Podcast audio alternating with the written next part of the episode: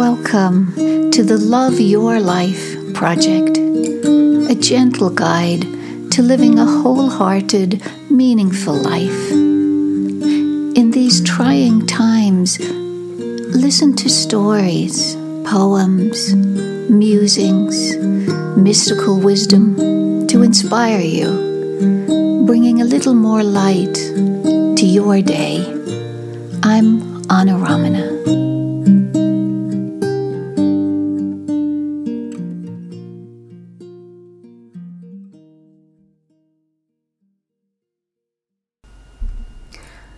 So I woke up with this brilliant idea this morning that it might be nice to have one episode a month of these podcasts to be simply a reading of my favorite love poems. I have a vast store of love poems of all kinds collected over the years for teaching mostly.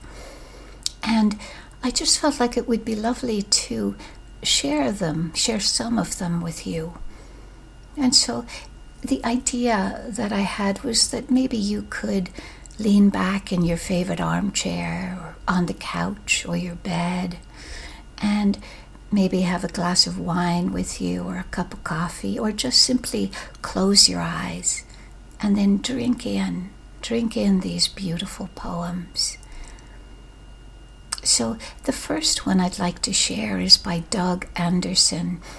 I didn't realize actually that we were friends on Facebook, and I came across a post of his where he had shared a poem he'd written recently, and I almost skipped over it, but I'm so grateful I didn't.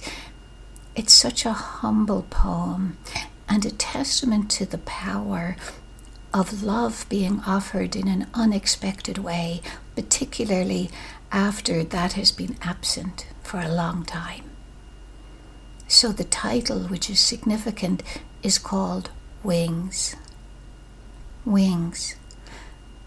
Been so long since I've been loved, even touched, I told her, with no pity in my voice, just fact.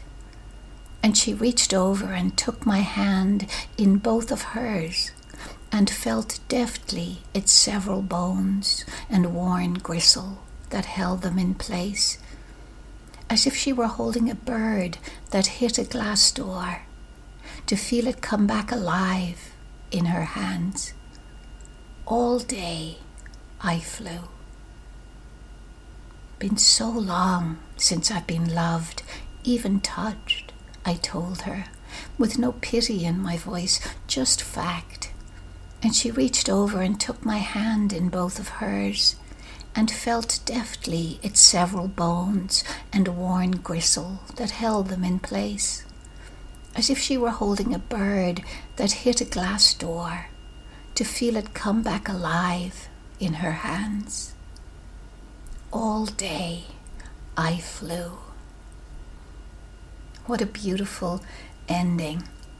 All day I flew, looping back to that title, Wings. And certainly love does give us wings. You know, it makes us feel sometimes, especially in the fresh love period, that we can soar, rise above the quotidian. We feel like anything is possible. And so the next poem is also quite endearing, but in a very different way. This is a love poem by Jeffrey McDaniels, and it's called The Quiet World. The Quiet World. In an effort to get people to look into each other's eyes more, and also to appease the mutes, the government has decided to allot each person exactly one hundred sixty-seven words per day. The government has decided to allot each person exactly one hundred sixty-seven words per day. When the phone rings, I put it to my ear without saying hello. In the restaurant, I point at chicken noodle soup. I am adjusting well to the new way.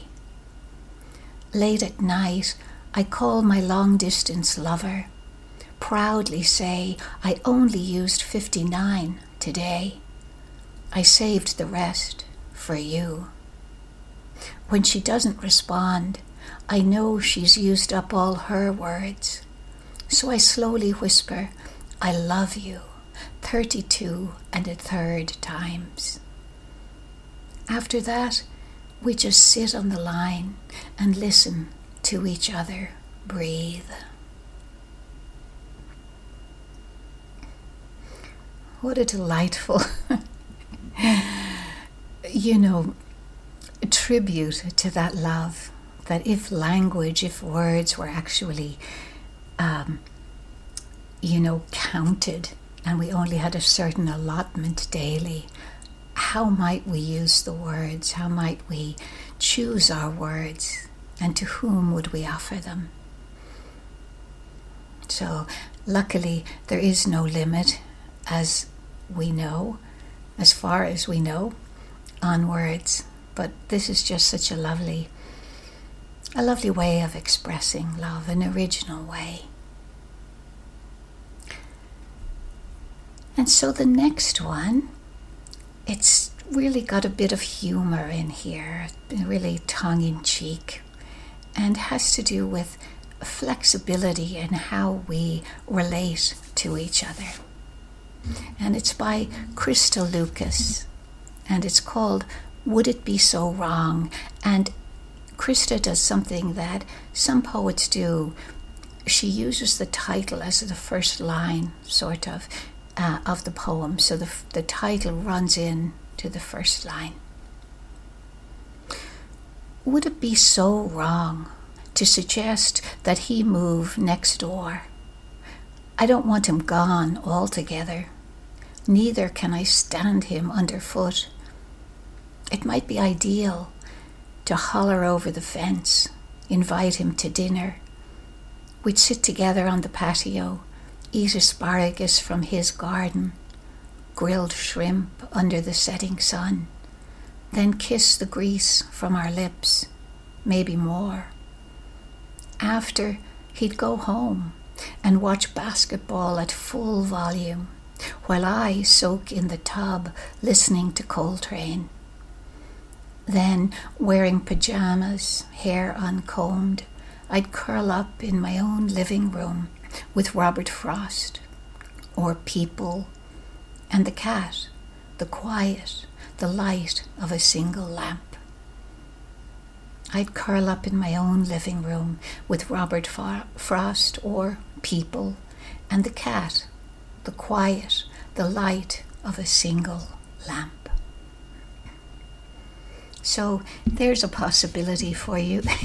I had a teacher in college who uh, got married while I was in his class, and I remember him telling me that he and his wife lived in a duplex, and she lived upstairs, he lived downstairs, and it worked very well for them, and then they'd get together as they felt inclined to. So, food for thought. Okay, well, a little bit more humor, a little bit more fun as we move on today. This is by the inimitable Billy Collins, and I'm sure some of you have heard of him. He really is a very popular poet, mostly because, well, first of all, he's very good, he's very humorous, he doesn't take himself seriously, but also because his poems are very accessible. I remember going to a reading, to attend a reading he was giving in Portland, in Oregon, when I lived there. And it's the first time ever I had seen a line go around the block, a queue going around the block to get in. I think there was a, a waiting list to get in, and this was in a big theater. So he really has done a lot, Billy Collins, to bring poetry to the forefront of consciousness. So this one is called Nightclub, and it's really a riff on those tried and true, sometimes outworn lyrics of love songs. So he's bringing in some new lyrics of his own. Nightclub. You are so beautiful, and I am a fool to be in love with you, is a theme that keeps coming up in songs and poems. There seems to be no room for variation. I have never heard anyone sing, I am so beautiful and you are a fool to be in love with me, even though the notion has surely crossed the minds of women and men alike. You are so beautiful, too bad you are a fool, is another one you don't hear. Or, you are a fool to consider me beautiful. That one you will never hear, guaranteed. For no particular reason this afternoon, I'm listening to Johnny Hartman, whose dark voice can curl around the concepts of love, beauty, and foolishness like no one else's can. It feels like smoke curling up from a cigarette someone left burning on a baby grand piano around three o'clock in the morning. Smoke that billows up into the bright lights, while out there in the darkness, some of the beautiful fools have gathered around this table to listen. Some with their eyes closed, others leaning forward into the music, as if it were holding them up, or twirling the loose ice in a glass, slipping by degrees into a rhythmic dream. Yes, there is all this foolish beauty, born beyond midnight, that has no desire to go home, especially now, when everyone in the room is watching the large, the large man with the tenor sax that hangs from his neck like a golden fish. He moves forward to the edge of the stage and hands the instrument down to me and nods that I should play. So I put the mouthpiece to my lips and blow into it with all my living breath. We are all so foolish. My long bebop solo begins by saying, so damn foolish, we have become beautiful without even knowing it. We are all so foolish. My long bebop solo begins by saying, so damn foolish, we have become beautiful without even knowing it. I think my favorite line, my favorite stanza in this poem is, you are so beautiful, too bad you are a fool, is another one you don't hear. Or, you are a fool to consider me beautiful, that one you will never hear, guaranteed. Oh, Billy, he really has such a, a sense of humor, just levity in his poems, and God, we really need some uplift uh, in these days. So I, I will often turn to him if I just want a, a smile. Okay, so next up is the famous Mary Oliver. And this one really struck me because of the way that she talks about the many different varieties of love and the many different objects of our love. It's not necessarily relegated only to human beings. So it's called Of Love. I have been in love more times than one, thank the Lord. Sometimes it was lasting, whether active or not. Sometimes it was all but ephemeral, maybe only an afternoon, but not less real for that. They stay in my mind, these beautiful people, or anyway, beautiful people to me, of which there are so many. You and you and you, whom I had the fortune to meet, or maybe missed. Love, love, love. It was the core of my life, which of course comes from the word for the heart. And oh, have I mentioned that some of them were men, and some were women, and some, now carry my revelation with you, were trees, or places, or music flying above the names of their makers, or clouds, or the sun, which was the first and the best, the most loyal for certain, who looked so faithfully into my eyes every morning. So I imagine such love of the world, its fervency, its shining, its innocence and hunger to give of itself. I imagine this is how it began. I imagine such love of the world, its fervency, its shining, its innocence and hunger to give of itself. I imagine this is how it began. I love that ending. Well, I love all of it. I love that she mentions trees, men, women. You know, but I really admire the ending, how love is hungry to give of itself. And maybe it is how it all began. We all came out of that ocean of love. We came out of that act of physical love between the man and woman who would become your parents. But so much larger, this love, that we can bathe in just by a turn of the dial, turning our attention to that larger love. You could call it consciousness.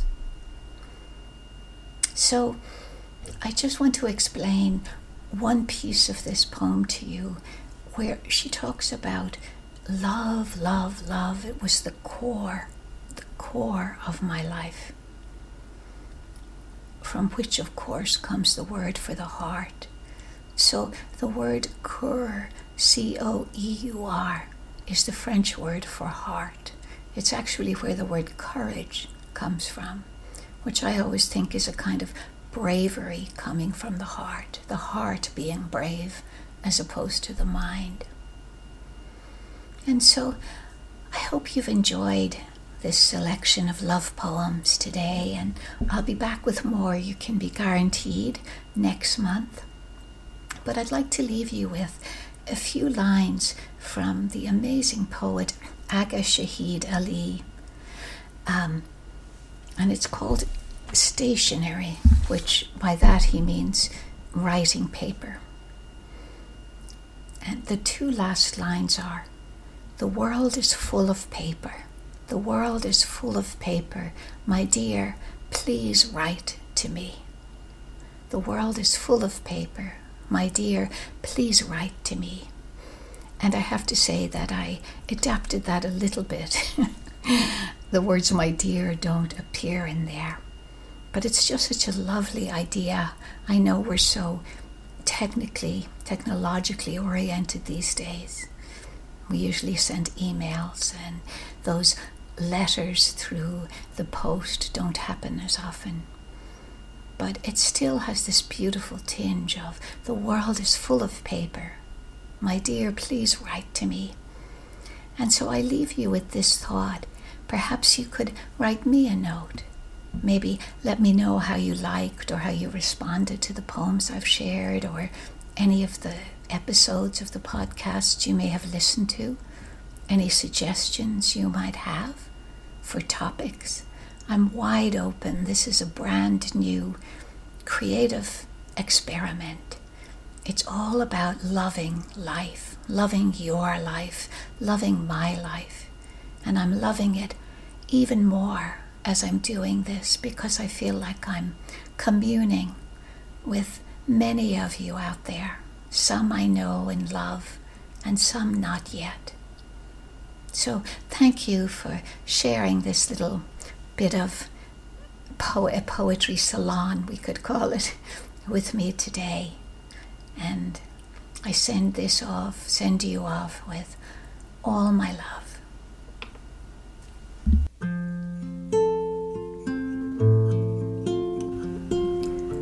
If you enjoyed this episode, please share with others. And if you'd like to hear more, You can find me on my website, anuramana dot com.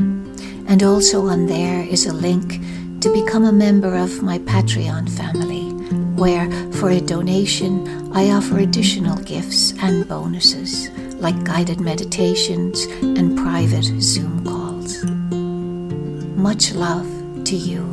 Till next time.